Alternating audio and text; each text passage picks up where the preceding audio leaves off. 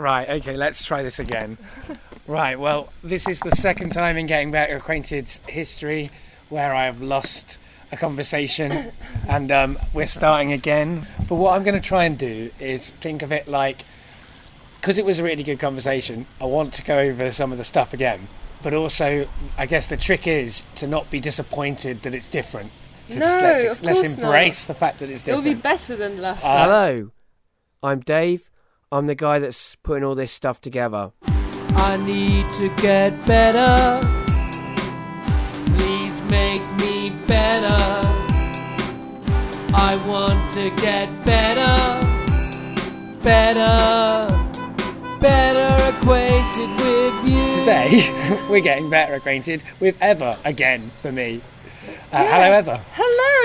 Hello again. Right. Well, so let's treat the first conversation as if it was kind of like background reading for me, so I can kind of go straight into the points that I had to kind of feel around to find, because we don't know each other very well. Yeah, exactly. Uh, so, so we know what to say, exactly. Yeah, well, you were nervous before we started, and when we got into it, it, went, it flowed really, really well. Now I'm very much chilled, well, that's, so that's we can good. Go straight so, to yeah, the point. So yeah, we're going straight in, relaxed. I'm relaxed as well. Yeah, so how do you know me? I know you through Stand-Up Tragedy, um, which you advertised on my Drama Society group, looking for some P R person slash person to promote Stand-Up Tragedy. So I got back to you because I thought it would be a nice thing to do, a bit arty, and I did used to do some drama slash acting stuff, so I thought it would be a good thing to get involved with, and some experience on my C V. So yeah.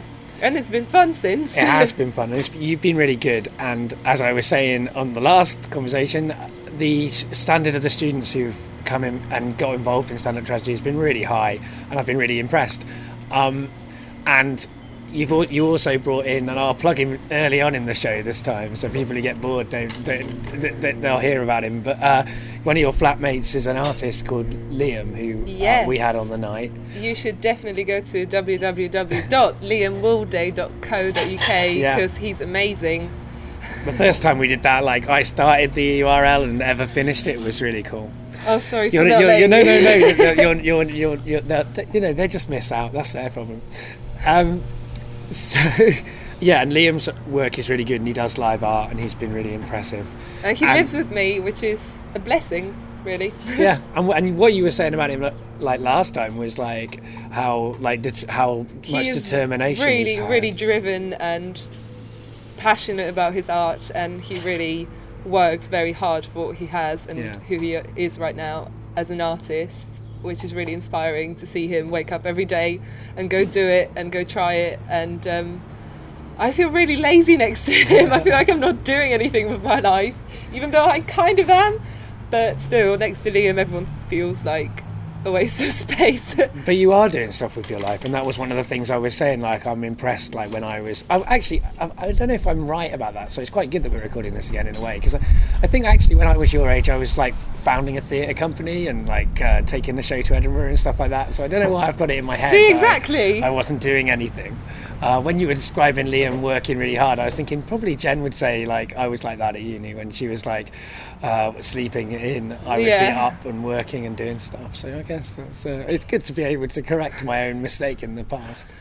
Yeah. Don't be so hard on yourself. No, well, that's what I'm learning.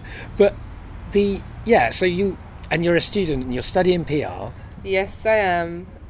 Um, God knows why. yeah. Um, and like. For you, like, uh, okay, so, yeah, you're you're sort of one of the things you're working out at the moment is, like, what kind of P R to do. Yes. I'm trying to try out different things, and um, so I've done the Stand-Up Tragedy, which was kind of on the arty side, plus it's events, promotion, which is a completely different story to some other stuff that people do. It is kind of tough. It is not an easy thing to isn't an easy thing to do. And now I'm trying to do some stuff with a charity which is called Volunteer Centre Westminster, uh, where people from who work, study, or live in Westminster can find volunteer volunteering opportunities for themselves, which are suited to what they're interested in or to their schedules. Um, yeah, so that, I don't know, I felt like working for a charity would give me more sense in what I'm doing, because obviously it's for a good purpose, but yeah. It is not, again, not an easy thing to do, because a lot of people just don't care and you're trying to make them listen, and it's not that easy, and you have to have a really defined story behind you, which if a charity hasn't had a P R person as an employee before, because obviously they're on a tight budget with the cuts and everything, yeah. especially they're on a tight budget. Um, when you come in and you start from scratch and you don't have anything to base on, you're kind of thinking there should have been a person before me to build up a case study library or whatever, or like a database, something of this sort, so that I could just go out there and speak to journalists, because it just takes so long to get there. But it is rewarding at times, so I'm glad I did that. And you've been trying out, like you've been you've been trying out those two options.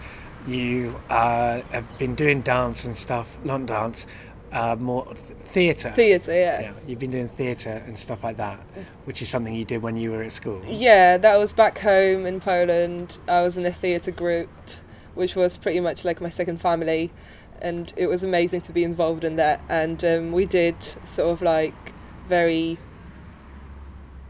I still can't explain it. It's very um, not too much talking on stage, more movement and lights and music and working with that. Not really to an extent to call it dance. We sang quite a lot as well. It was more symbolic and kind of all about the metaphor, not a very straightforward way of expressing stuff. So we wanted the audience to kind of get involved and try to think of what we're trying to say, not just sit there, sit back and watch.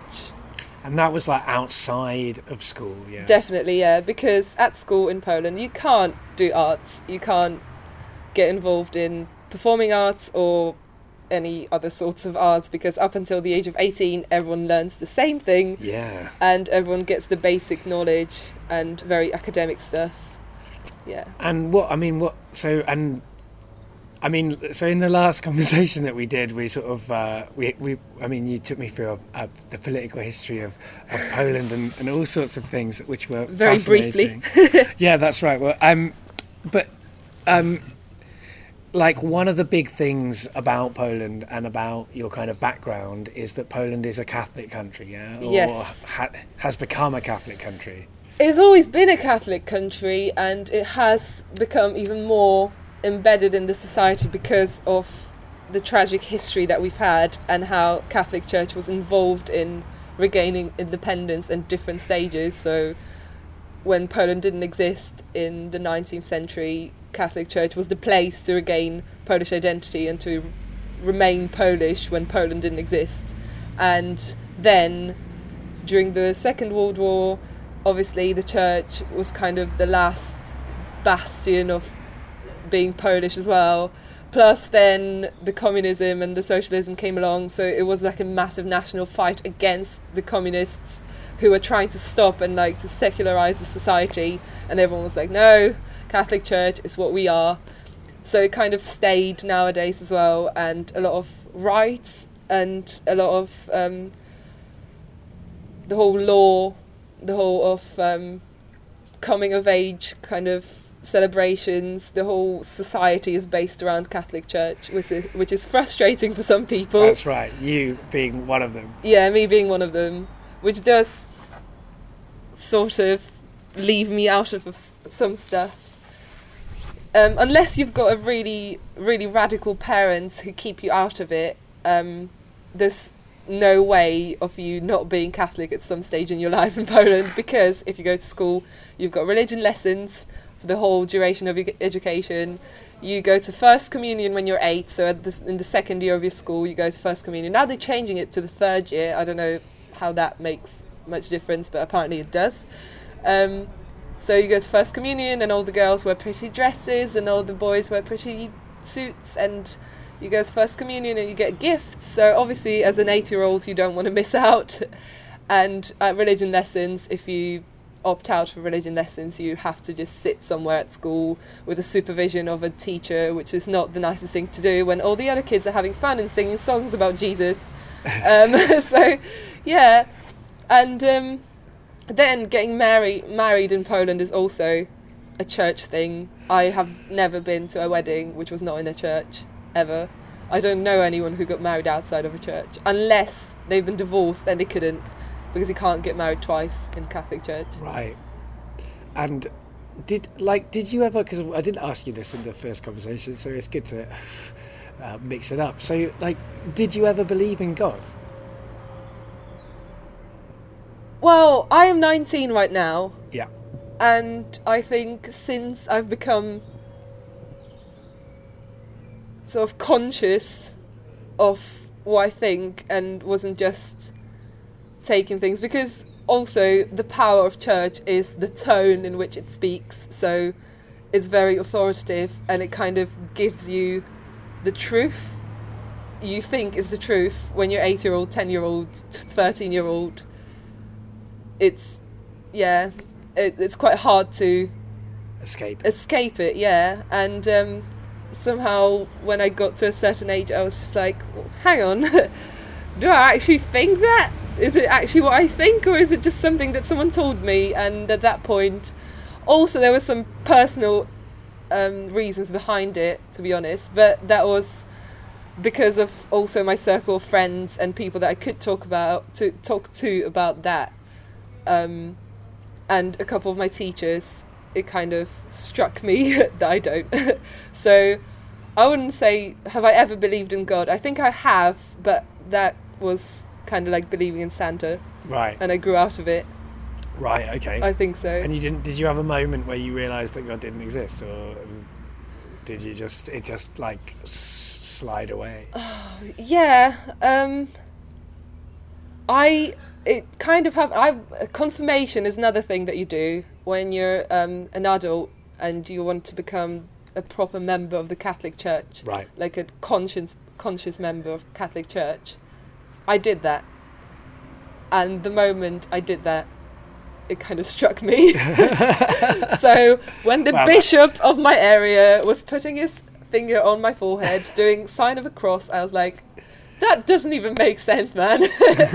What are we doing here? Wow. And then, yeah, it's the whole ceremony around it, and um, also it was very formal, like the run-up to it. You had to go to church with a little book, like, which the priest had to sign after a mass to prove that you've been there, and um, all that stuff, which I didn't do. I didn't go to church. I just pretended like I've lost it, and because of my friend who now went on to become a priest, he was very involved in the church which I went to, so he kind of confirmed my story to everyone else, saying, yeah, yeah, she lost it. I, I know that. I know it. I'm her friend.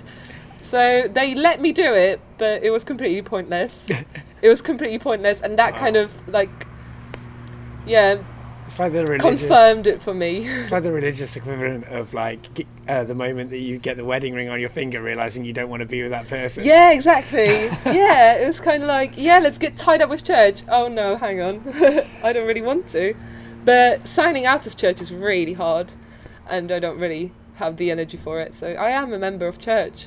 Wow. A very proper member of Catholic Church. And when, you know, when we're talking about Catholicism in uh Poland, it is cultural as well. Yes. as uh, as well as, like, it's like the whole of the culture. Yeah. If, when right? you asked me last time if my parents are Catholic, it's kind of a weird question, because I don't know if my parents believe in God. I don't know if they believe in everything the Catholic Church says, but it's kind of like inappropriate not to be Catholic in Poland. Right. You're not a member of community if you're not Catholic. You were, you were saying, like, everywhere you go, there's everywhere crosses. You go. There's everywhere crosses you go. In houses, there's crosses in the streets, there's monuments with our lovely Polish Pope. And Pope, yeah. There, there, there, there's a lot of kind of Pope worship, you there, might there's say. There's Pope cult, I would say, yeah. Yeah, it's like that in Ireland, I think. If you go Some to people Ireland. Think that Pope made communism fall. That was his, you know, his work. He made communism fall. The Pope. Yes. Obviously. Yeah. You know, he was chosen by the God. And you said, like, uh, you were saying as well, like, that, like, in Poland, like, there was a kind of romanticised radicalism, like, na- na- nationalism almost. Yeah, yeah, I would say nationalism.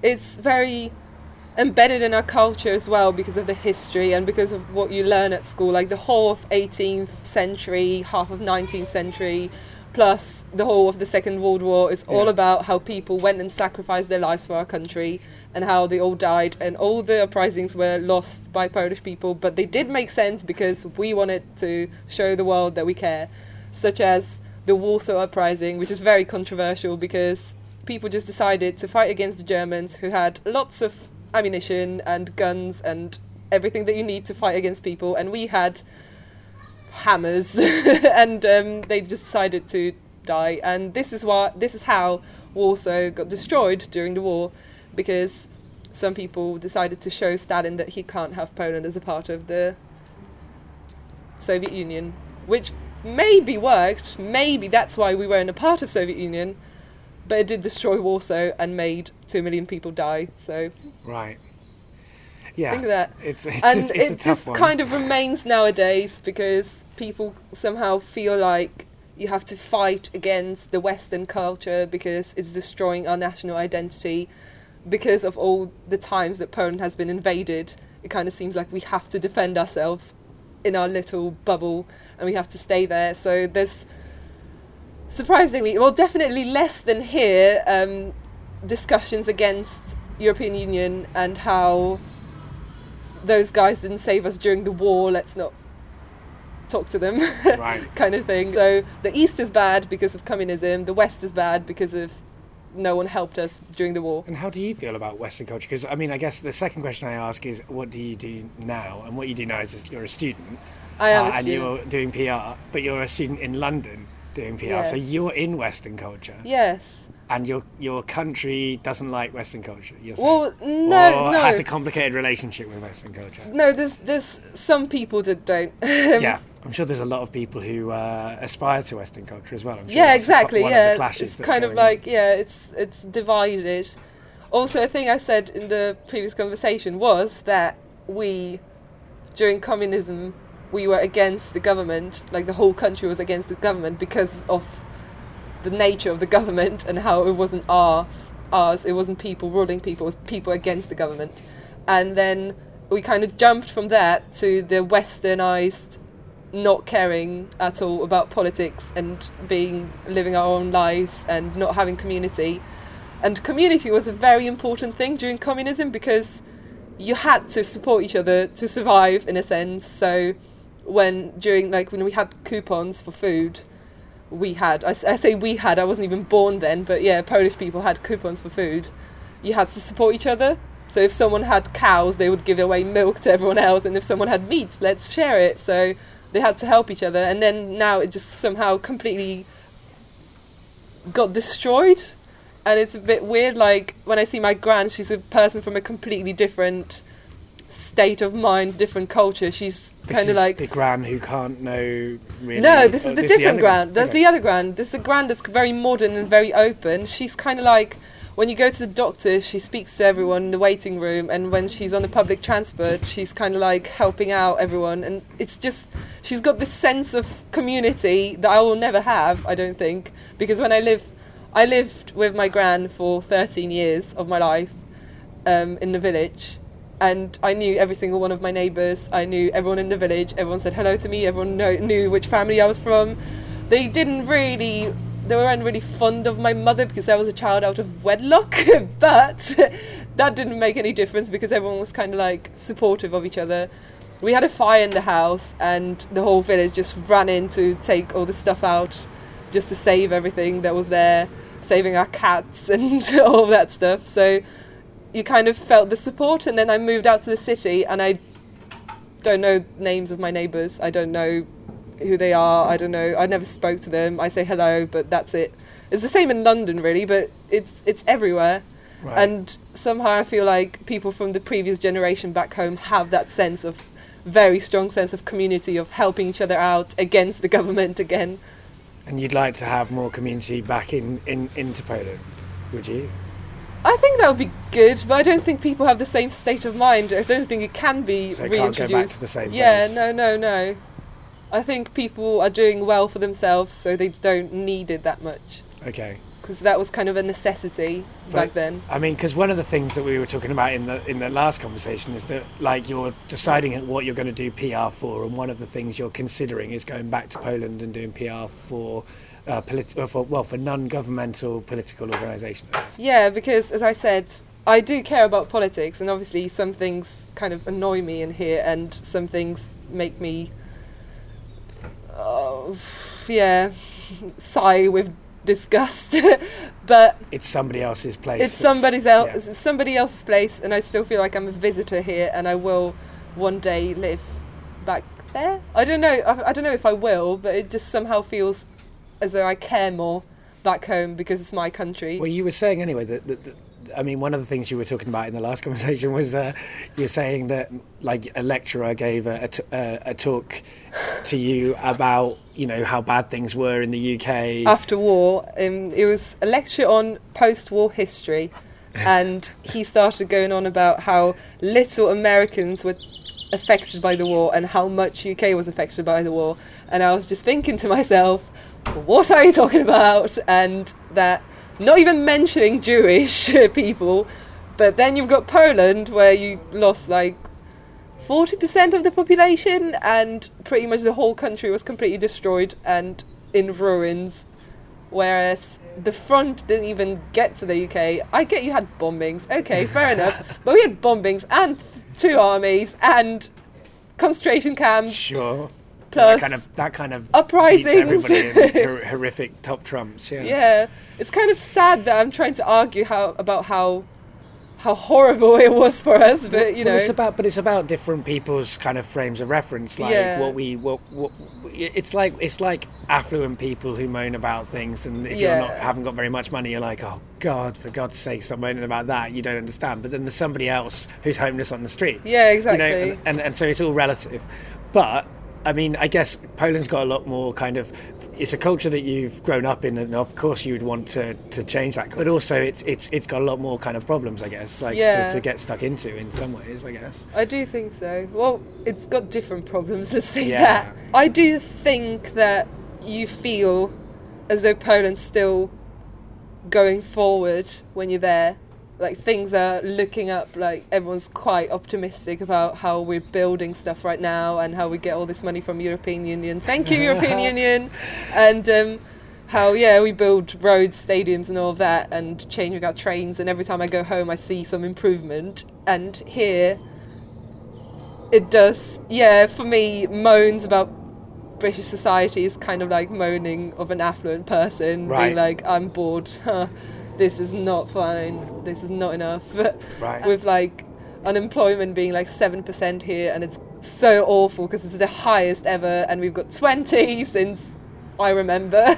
But it's, I don't know, it's just different problems. Obviously, obviously you've got immigration, thanks to us amongst all.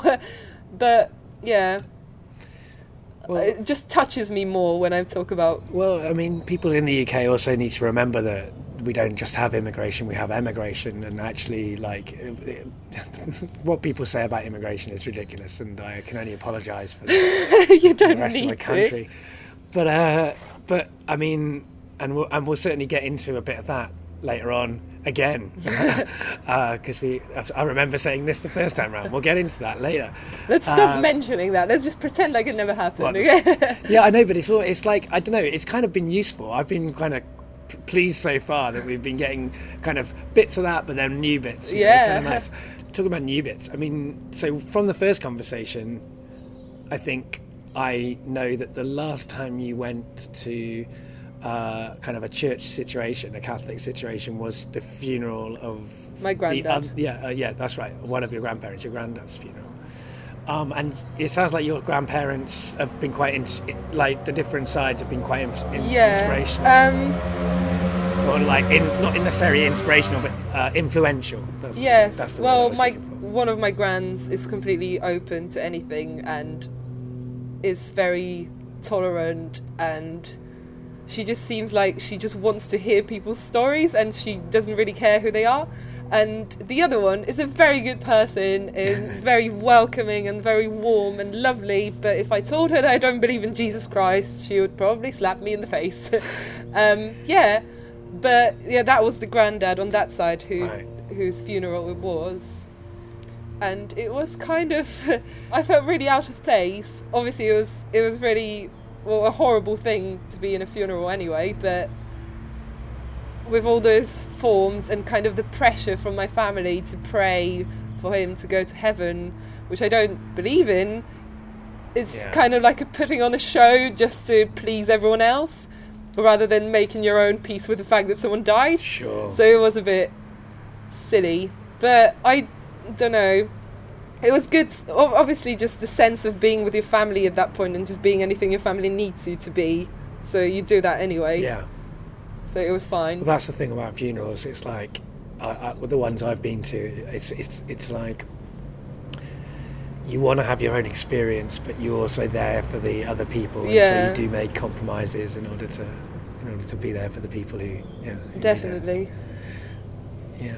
So I mean, it sounds like your two sort of two sorts of sides of your your grandparents, are like yeah. the two sorts of sides of Poland. You've got like kind of forward, like looking, like uh, your you said your other grandparent uh, grandmother works in Germany. Yeah, she, she does. Yeah, she like, she speaks German fluently, and she's kind of like she passed her driver's license test when she was fifty and quit smoking after forty years of smoking at some point in her life. Wow. She does Nordic walking and she's just this like really active woman, and she's very inspiring in that sense as well, that she never she's not a very well educated person, but I've never met anyone who reads as much as her, which is really really great. And my great gran from that side as well, so my grandma's mother, she used to tell me all those stories about war and about how the, Germ- the the German army first went through a village, but that was okay. And she was in a working camp for Germans, not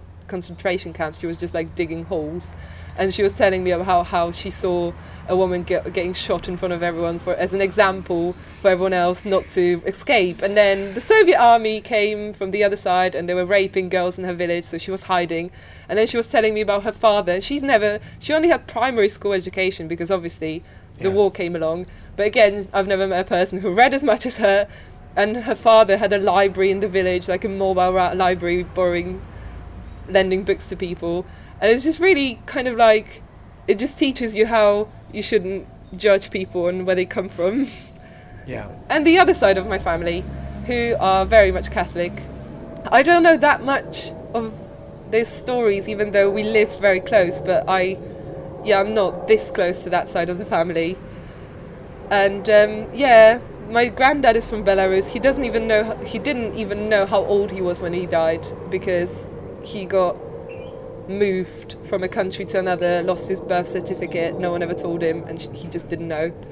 So that was kind of fun. didn't yeah They just made up his birth date at yeah. some point. Um yeah and everyone suspected that he was actually older than everyone thought he was. Okay yeah. So it was it's easy to make those kind of mistakes, I guess. Yeah um in the whole craze of war. So that generation like went through the hardest times. Yes. Your, your parents' generation went through the whole communism changeover, right, and then changed to the West. Yeah. Yeah. They.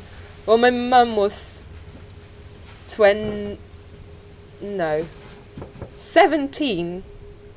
Yes, when the first elections came along and when the Berlin Wall fell and all that. Wow. So she saw all of that as, what's going on? I don't know, I can't imagine being in her situation. What she says, though, is that she was a bit too young because a lot of people made, well, set up businesses on the first wave of capital- capitalism, made a lot of money, and she was too young for that.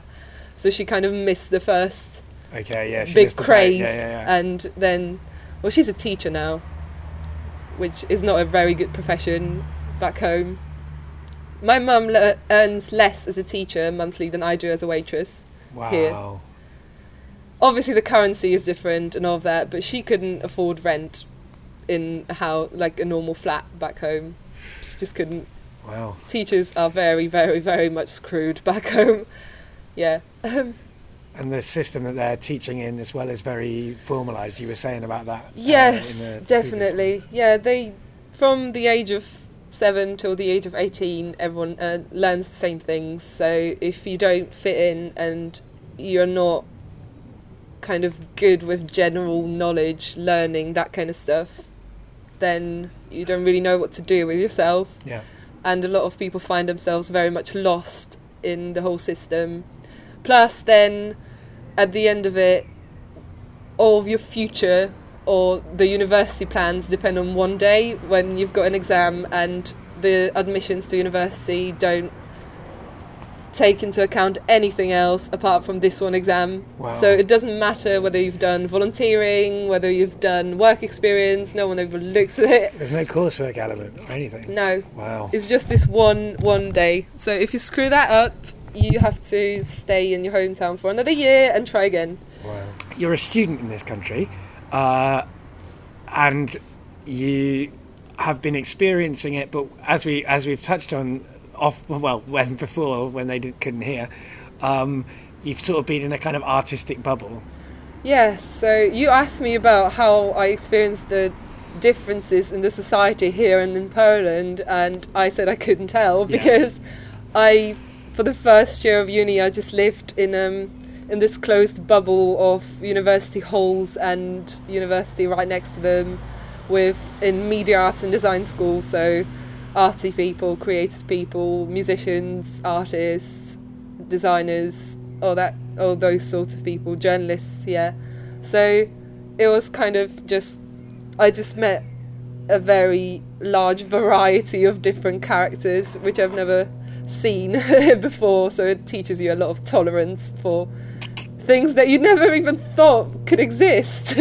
And yeah, you kind of try to ex- experiment for the first bit, and then you realise you are still the same person who came to the U K and you go back to your own little comfort zone, I suppose. Well, it sounds like you've been having a kind of finding yourself year, trying out lots of oh, things. Oh yeah, definitely. Um, yeah, I do feel as though now I'm kind of more stable, because um, I've lived in a four bedroom house for a year now, really. Um, That's right. And it does seem a bit more like a um, small family, small group of friends kind of thing, less of a craze of meeting a thousand people every day and yeah. not never seeing their face again, which was, that did um, stop me from being homesick a lot, because I didn't have time for it. It was just going out, coming back, sleeping, going to uni, going out, coming back, sleeping, going to uni. Yay. No, the first year was fun, and the second year was more about trying to do something more useful than just going out every night. Yeah, I mean, that. yeah, I guess that's how it was for me. Like I say, I think I, at the end, like end of my, maybe like, the, actually at the end of the first term I set up a theatre company, I think. Crazy. But I think, yeah, in the second year, it, was, it definitely became like the stakes became a little bit higher. And yeah, that's what it feels like. Because yeah. the second, the first year doesn't count towards a final grade in my uni, so Me too, you yeah. kind of don't even great. care. Yeah, yeah.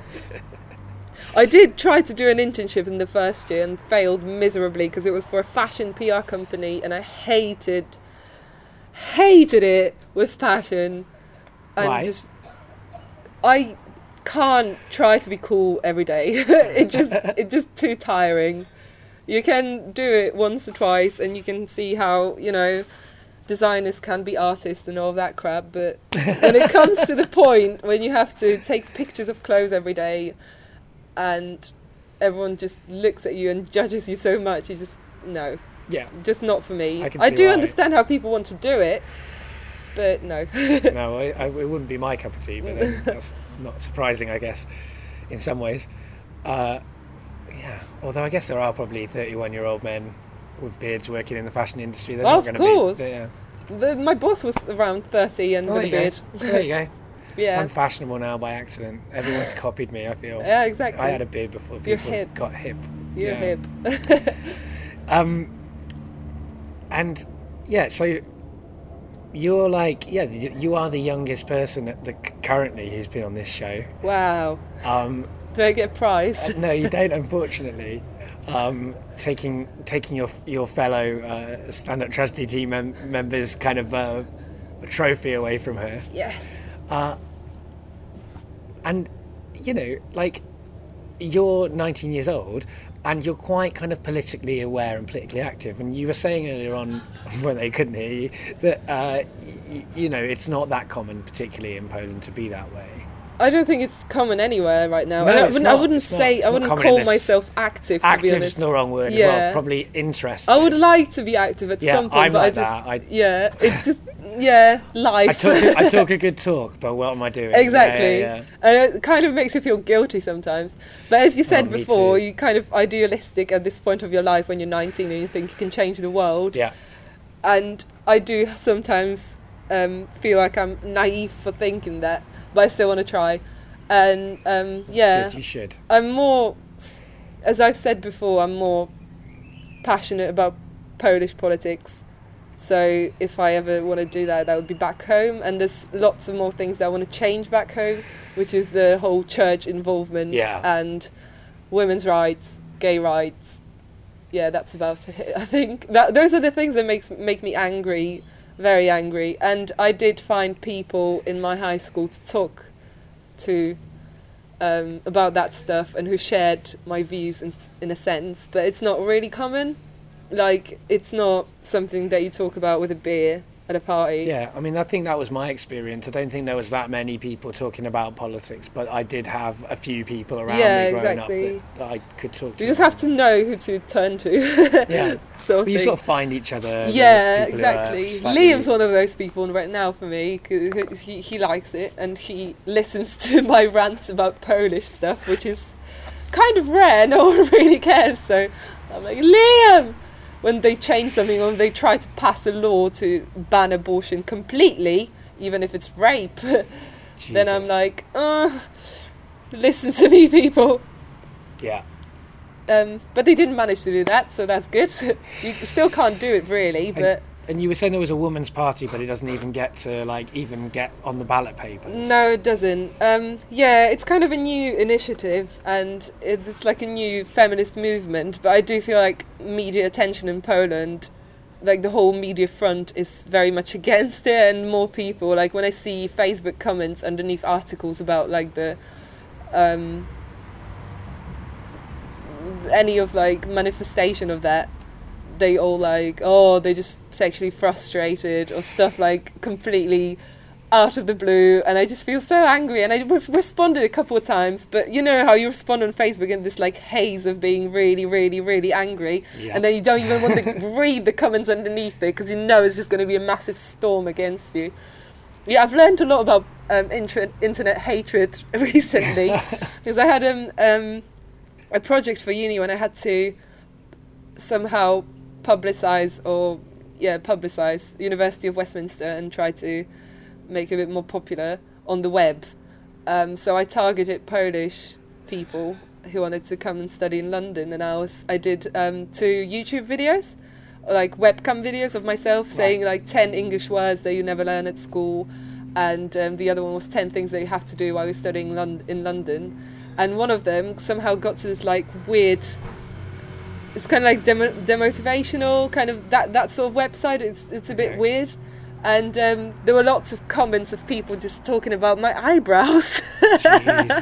Being like, whoa, she should do something about this. Oh, and fuck, I was like, fuck, what the, are you? Fuck those people. Yeah, You've it's got kind cool of eyebrows funny. Anyway. But like, irrelevant. No, yeah, exactly. I, I, I didn't really take that personally or anything, but it's a bit...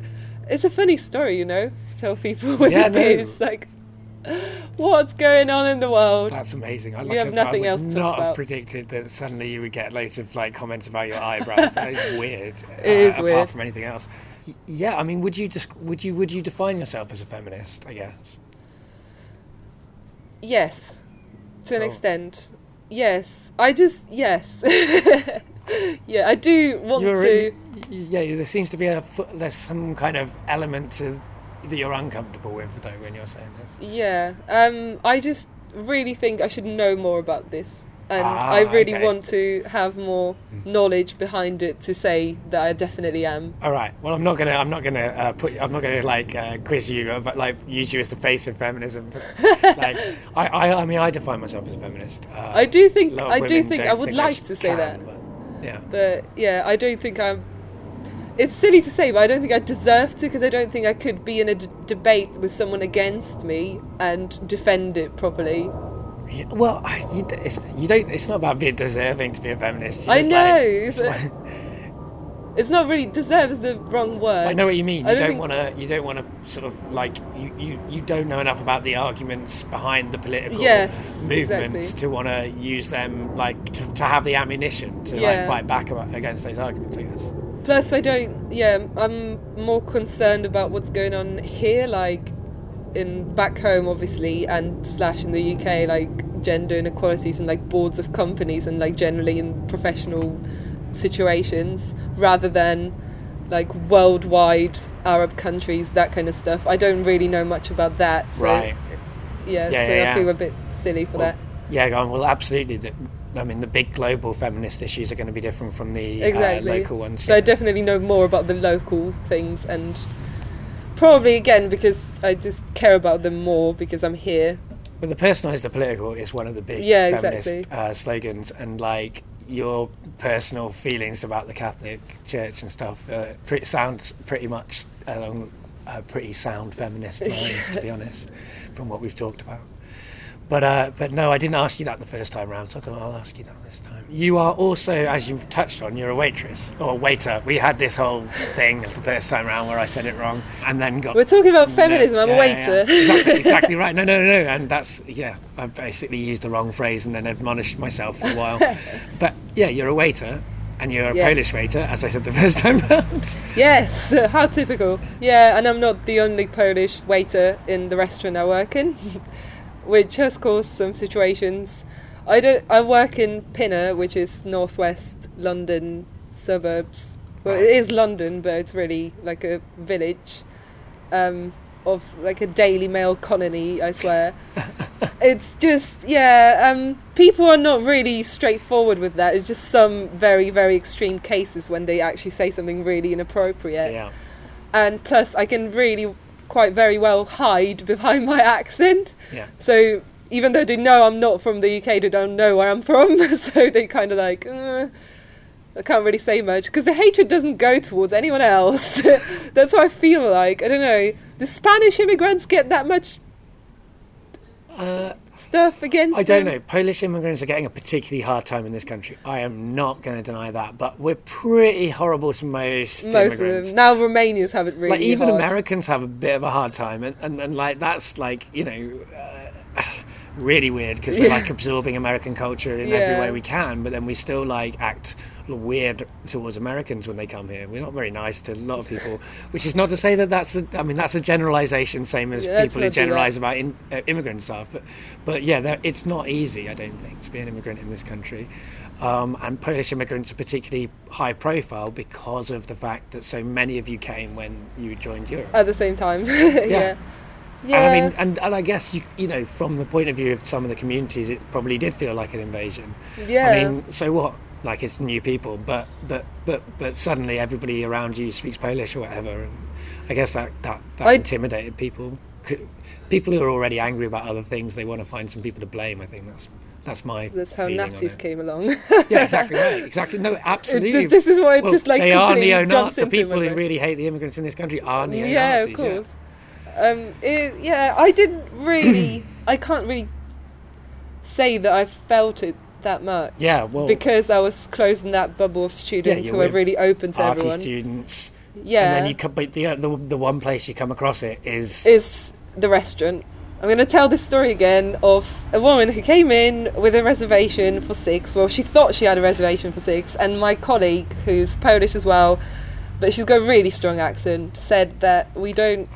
actually have them on the sheet, so we don't have a table at the moment because we were full, but we will try to sort them out. And she said she was going to speak to the manager, but no, the woman stormed through the restaurant straight into the office, slammed the door open, and uh, and said, one of your waitresses from the Eastern Bloc said I don't have a reservation for tonight. And then I had to serve her, but she was okay with me because she didn't know where I was from, and I didn't she said I don't remember what she said, but she like shot a country, and I was like yes yes but it is kind of silly for me to not to admit that I'm Polish because people are discriminative. It's, I haven't experienced it that much. I don't want to say that, you know, I don't want to generalise because I generally get a friendly response.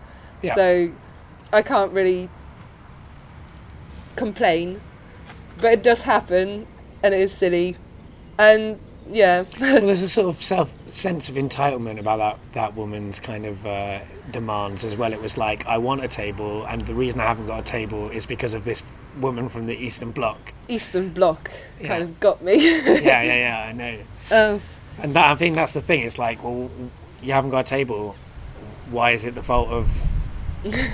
A na- a, a, not even a nation, a, a whole area of Europe. Why are you sort of angry with the area yeah. of Europe because you haven't got a table? And it does give me, even though it hasn't happened to me really, it still gives me sometimes a bit of confidence issues, because I don't, like, working in P R, I have to re- be really good with the language one too. It just sometimes feels like when you talk to someone you don't know, you're kind of self in conscious about you're conscious about your accent, about the way you speak, about what they're going to think when they find out. Are they one of those? Are they not one of those? And right. it sort of...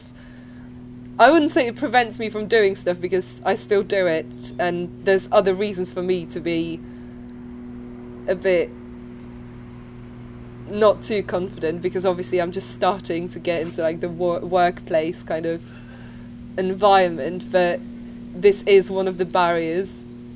And I do think there's a lot of people who have made careers here as Polish people somehow, and I just really admire them for their courage. Right. This is one of the reasons I would go home, because I feel like it would, I would get rid of that...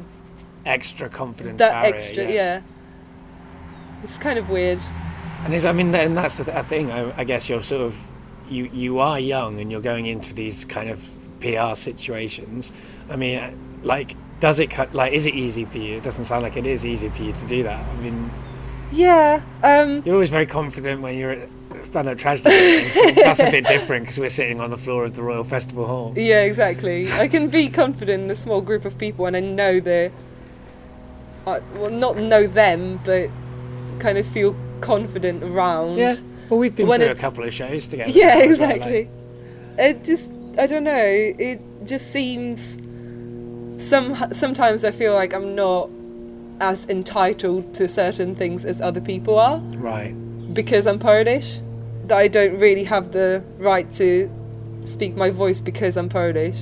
Right. And I don't know certain cultural. Yeah, that you don't have the keys to the. Uh, yeah. Yeah, yeah, yeah. I don't. The car of the culture. Yeah. Yeah, exactly. Because I didn't grow up here. Like the moments when I just completely switch off in conversations is when people talk about things that they used to watch when they were kids, because I completely don't know them, and um, some stuff that they read at school. Although there's, there's there is a couple of things that we did as well, um, yeah, and then like some comedians that were famous when they were little and right. that kind of stuff. I just completely switch off because I have nothing to say about that. You can't just like. Catch up with eighteen years of life in a year, and even if someone describes to you what happened yeah. in it, that's not that interesting. It's exactly. quite good watching a programme. It's not great listening to a remembrance of a programme. Yeah, I had that situation when someone started talking about Blue Peter, and they were like, "What? You don't know Blue Peter?" And like a complete outrage. And I was like, "No, what am I supposed to do? I've got other stuff that I can talk you about, and you will have no idea." You have not missed out. Blue Peter is. Not, not, not that worthwhile as a cultural reference point. There's, there's other things. I'm sure there are. I just don't know about. But, but, but even, yeah, I mean, it's interesting, like to, to be talking to somebody at a different time in their life. I mean, I think when you were talking about like not feeling confident going into situations, like, I didn't, I didn't handle it that way. I think what I did was, was like. Arrogant, like to the like you know you, you can go two ways, and like I would go in and be like the famous moment is when me and my girlfriend met each other for the first time. I was on the floor. It's not famous. My acting. It's famous between me and my girlfriend. okay. uh, I was like sitting on the floor reading the Guardian newspaper. Of course. uh, yeah, I don't actually read the Guardian anymore in that kind of a way, but I was young. And uh, I, I was like reading, and it was like eight thirty in the morning. It's the first day of university. It's really early in the morning, and we're at a creative writing seminar, and there's all of these like kids, I guess, gathered around, and uh, it's awkward. No one's speaking, and Jen says like, "Oh well, it's it's it's early in the morning, uh, isn't it? It's hard, to, quite a hard time to be starting, isn't it? For the first day, like just making polite conversation." And I like pull down my uh, newspaper look gr- kind of gr- growl, growl, glout. What, what, what's the word I'm looking for? Scowl. There you go. There Scowl you go. At her over the top of it and say, "I want to start every week with writing," and then like back up goes the, goes the newspaper in front of my face. I know what I'm talking about. Like, exactly, what a dick. I know. Like I'm, I'm like, because I was like, I was there. I'm like, I'm gonna be me. I'm gonna be. And I, but it, I remember having like, you know, and, and that was a dickish move, and I learned to be less of a dick as time went on. But like, it was definitely a reaction against not feeling like I was Incom- being taken seriously, like by people like who are older than me. Yeah. Like, like it's very hard. And then being... you've got people not taking you seriously because you, they're older than you, and people not taking you seriously because you're not from the U K. Yeah. So it kind of doubles up for me. Sure, yeah, no, absolutely. It's an intersection. I've never even thought of it that way. Thank you, Dave. Yeah, no, well, but you but you are managing it. You are dealing with it, I think. You, you, I'm you, trying you know. to, yeah. yeah. Well, we'll see good. what comes out of it. Well, that's the thing. You're looking to find out where you where you are, but it's a nice time to be in because you can, yeah. you can look. You've got I'm enjoying it. I'm enjoying it, definitely. It kind of sets you, well, you know, it's like silly complaining about how you have to, you know, work, work for money and then work for experience. But... it is kind of a hard thing to combine. Right. But I'm having a nice holiday this year, so it's all good. Well, that's right, because you are, do, you, you know, you're doing so much, and like you're working for me for free. You're doing the, the internship. I guess that's unpaid. Oh yes. And you're working as a uh, waiter. They pay me. Yeah, they do. They, they, wow. Well, that's why you're working as a yeah, waiter. You wouldn't definitely. be choosing to do that. And then you're doing your schoolwork, which you're paying for. Because you're you're a foreign student, so you're paying. No, well, I don't. I get tuition fee loans. Oh, cool. Well, that's good. I don't get maintenance loans, but I get tuition fee loans. So the government isn't that cruel after all. It's not too bad. Sure, but you're you're doing lots and lots of jobs, and uh, only yeah. the only, only one of them is paying you. yeah. and, and at that one, you're being sort of discriminated against by customers. Oh, you make it sound so tragic. It's kind of fun. The staff yeah, is well, really good, and we love each other, so it's but, fine. But that, well, yeah, that's the thing. You do you you, you do seem to have a very kind of. Uh, close relationship in like with your people in your house and with the people that it sounds like the people in your job. I'm good at having close relationships yeah. with people, I think. And we had that growing up, like, you know, I, I don't know how much we've said in this conversation or the last one, but you had uh, different like different support groups, groups of, yeah. of support groups where you were in, and that's a real skill, I guess. I really I really need that. I don't know, this is how I moved to London. I just didn't feel, because you know, some people escape from things and they move because they hate their life or some, right. you know, they want to change their life because they don't like it. I am familiar with that. Okay. Well, I didn't. I completely didn't. I loved my life, and I just, you know, I left, but I didn't leave anything behind. It's just like they were my support support groups, different groups, but they were my support back home, and I knew I could leave and be here, yeah. and anytime I wanted, I could go back and be just as happy. So that kind of helps. Yeah. And um, plus creating all those links here as well, and kind of, yeah, having those people here who you know you can count on, even though I haven't known them for that long, but, you know, there are people who you just meet and you know. Well, you've known them for a year as well. Yeah. Yeah. Almost two. Well, that's the thing, and you, you, you seem to be, like, enjoying your life, really, which is... which I'd, what I'd hope for most people. You're yeah. in. I don't know why I'm saying most people, all people. Uh, Not everyone. Let them suffer. Some artists have to suffer, you know, to create something good. Sure, yeah, yeah. I, uh, yeah. I don't know, as as, a, as an artist who's sometimes suffered, I'm not sure it's worth the uh, worth the swap. But I do think it's good that you're, like, yeah, like... trying out things and being, you know, relatively happy, as happy as people are. Thanks. I'm sort of like, yeah, and like coming to this shared house, like I said in the last one, is is a bit like walking down memory lane for me, and uh, it's kind of interesting to sort of like be talking to somebody who's got those kind of things still opening up. Are you jealous? Yeah, totally, totally, t- totally jealous. Sure, for, for definite. I'm always jealous of students. Like, when I was a student, I hated being a student. I thought I hated being a student. Like I, I was always railing against the system and the man and the course and like everything about being a student. But like looking back, it was like the time I was freest in my entire life. And yeah. I really should have appreciated it more. And I did actually uh, appreciate it. There were moments when I really did appreciate it, and I'm glad I had those moments. You can always start, find things to complain about. Yeah. There's no point, really. I don't know, yeah. That's my um, that was my New Year's resolution, not to complain at all, and it kind of it's going well so far. So, and it does make you much more happier, more happier, much happier when you don't think about stuff that you're unhappy about. Yeah.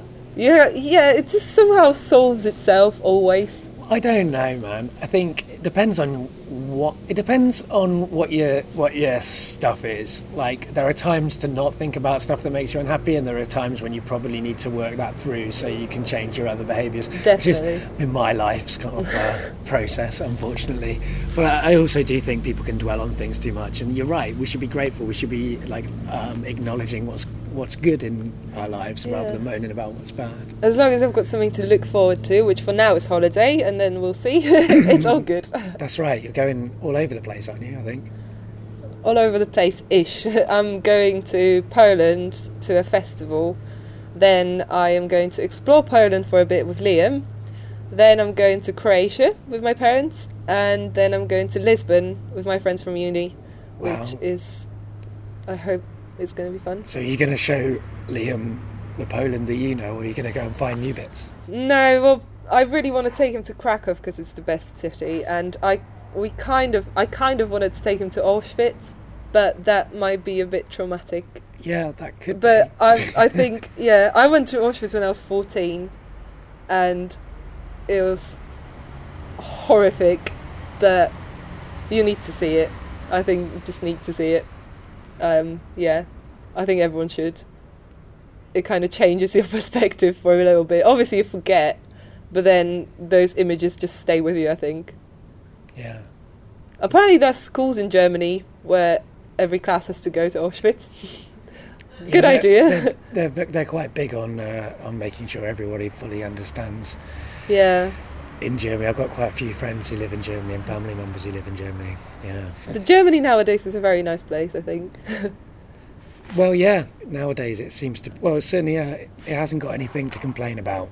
Yeah, lucky bastards. Yeah, absolutely. Yeah, yeah, yeah. It's funny, really. You know, uh, like they kind of lost the war, but they're kind of they, the, they the, the one part of, of Europe that's okay at the moment. It's uh, well, the Eastern Germany though, they did have it bad. Oh sure, yeah, no, I mean, but I've then been, again, I mean, Western Germany pumped two billion euros into the Eastern Germany for them to catch up. They still haven't, but obviously no one's going to pump that amount of money into any other countries that were, well, you know. Yeah, although that's the interesting that thing about pool. Berlin though, because I, I go to Berlin quite a lot, and the, the interesting thing is it's like a capital city, but it and it's in a wealthy country, but it's actually still like trying half to catch it, up. Yeah, yeah, yeah. Half exactly, of it is trying exactly. to catch up. And so that's kind of it's kind of interesting place to go to for that reason. It's like it uh, it's got nice, interesting kind of clashes of kind of history going on still in it in a actually quite kind of like chilled way. It's kind of I kind of like I like Berlin. I've driven through Germany with my dad quite a couple of times, and you can just literally see the border. Like, that, some of the ruins are left there as well, but you can see how the buildings change, how the area just completely changes, and you're yeah. like, wow, it's supposed to be one country. Yeah. But you can just, yeah. Yeah. Bastards, those communists screwed us all over. Yeah, well, yeah, yeah. I mean, it's a problem for everybody, it was. Uh, but the worst thing about communism, I think, from my point of view, is they kind of, uh, because it kind of was so terrible, it kind of closed a lot of people's minds down to the idea that there's an alternative to capitalism. Yes, so, uh, yeah. Um, like, I don't think communism was good in any way, but I'm not sure. The idea was, co- was good. I'm not sure it was communism. Like, that's the, the idea thing. I'm not was sure good. It actually was the idea that they had. It was a very, very different thing that actually happened. Yeah. Or is happening, because I guess we're still communist in China, so like communism in its kind of whatever it is, whether it's true communism or just this terrible thing that yeah. is a bastardisation of some quite good ideas. Oh, I'm reading Brave New World right now. Oh man, that's a book. yeah. I love that book. It is awesome. Yeah, and, it's uh, really just, good. It moves yeah. at a pace, that book. Like, that's yeah, one of you the don't things even I did. See I thought, it. oh, it's going to be a classic, so I'm going to be like, I, I hate classics because they're hard to read, but it, that just like, not, no, it just flew through. I it. didn't even notice when I went through like eighty pages. I was like, what? I just sat down. Yeah, that's a book. And I was try- kind of checking the font size, being like, is it really that quick? So you said you were reading Brave New World. What you were linking that? Were you linking that to communism? Yeah, yes, yes. So, well, everyone's supposed to be happy, and everyone's supposed to have their own place, and everyone's working, and everyone's, you know. Yeah, no, you're right. That that makes a lot of sense. Yeah. Well, the th- that's the funny thing about totalitarian sort of regimes, as I'm sure you'll know, uh, coming from a country that's experienced a few, is that they kind of can start from completely different angles, but end up in exactly the same place. Yes. It's so weird. Uh, yes. Oh, and um, yeah, but then between the wars, pretty much the whole of Europe, apart from Czechoslovakia, I don't know why I know this, were authoritarian regimes, and people don't seem to remember that because they didn't have the ideology behind them. They were just killing people because they thought they wanted power. So that's probably even worse in a sense. But yeah, because we had, um, when Poland was reborn as a country, we had um, a leader that everyone kind of loves as this massive patriot, but he did have concentration camps for opposition as well. But no one seems to remember that. They're just like, no, he well, he did rebuild the country, but in what way? No one really seems to remember. Well, people rewrite history. Yeah, exactly.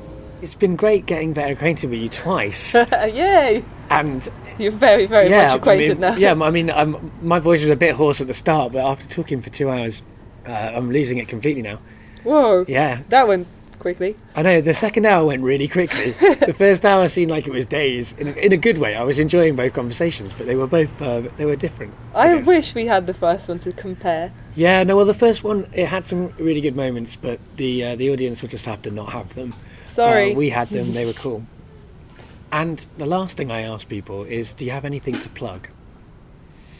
I've already plugged Liam, that's yeah. who I want to plug. Liam's great. Liam's great. I can plug my boyfriend's band, they're called Nikita and the Angry Lesbians. Check them out on SoundCloud. Band anymore, really? Uh, they were, they're still cool. We are. Okay, so, well... If they're there, that was... Uh, they are on SoundCloud. They, they are on SoundCloud. That's what I always do when my bands end. I, I leave the, the music up for the world. Yeah, yeah, it's pretty pointless with everyone coming from. Okay. Um, and I like... Yeah, I mean, it, it's been really easy to talk to you. And uh, I'm, I'm pleased about that. I always get, I, I always get kind of... Um, weirdly, I get nervous about talking to young people.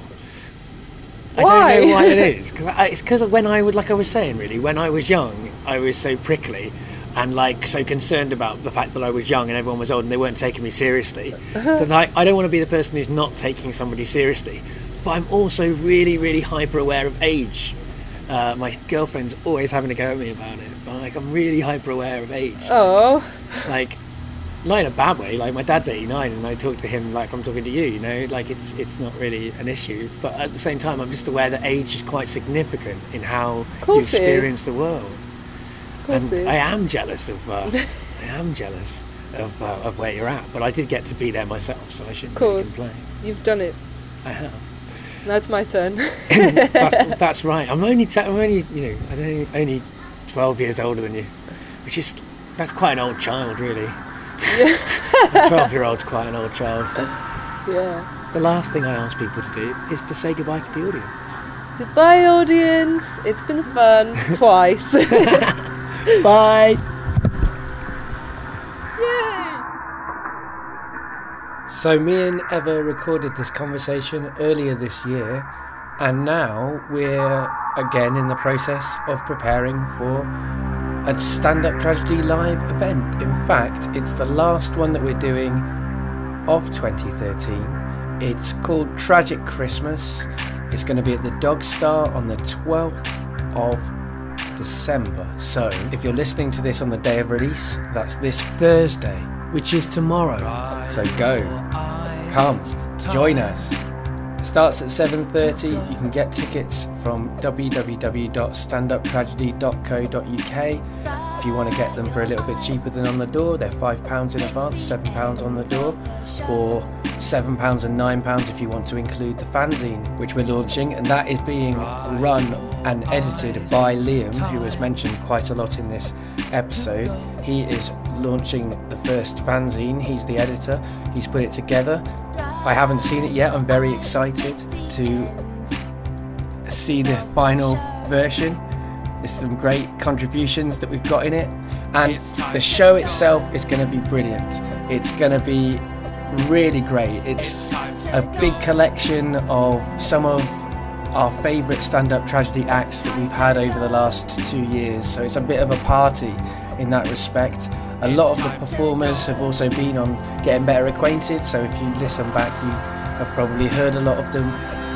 We've got amazing comedy, we've got spoken word, we've got music, we've got true storytelling.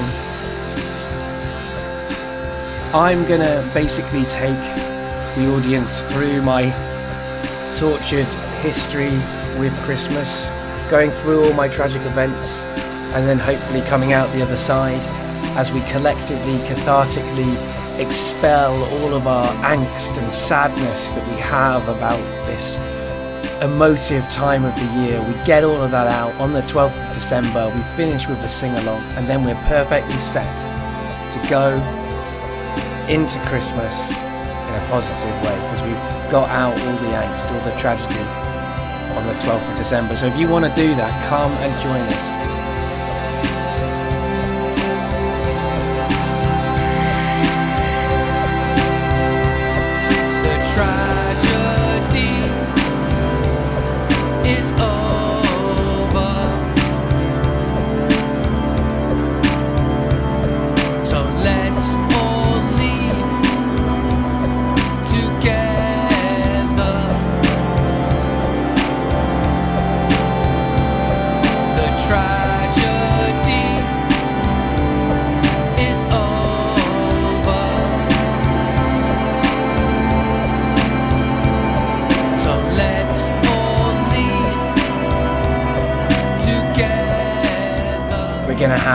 Sing-alongs with the audience and Kit Lovelace on the keyboard.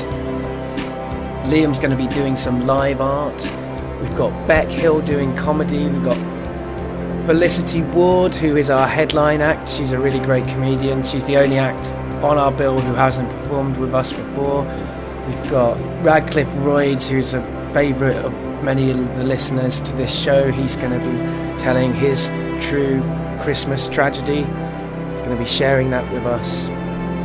We've got Martin Austwick, who is otherwise known as both Martin the Soundman from Answer Me This, if you're a fan of the Answer Me This podcast, but also is known as The Sound of the Ladies, which is his music act, which he's going to be doing, and he's going to be playing some sad Christmas songs. Super Bard plans to write the saddest Christmas story ever told. Lucy Ayrton is going to be writing something new for us as well. She's a brilliant poet. She's been on the show, as of nearly everybody I'm mentioning.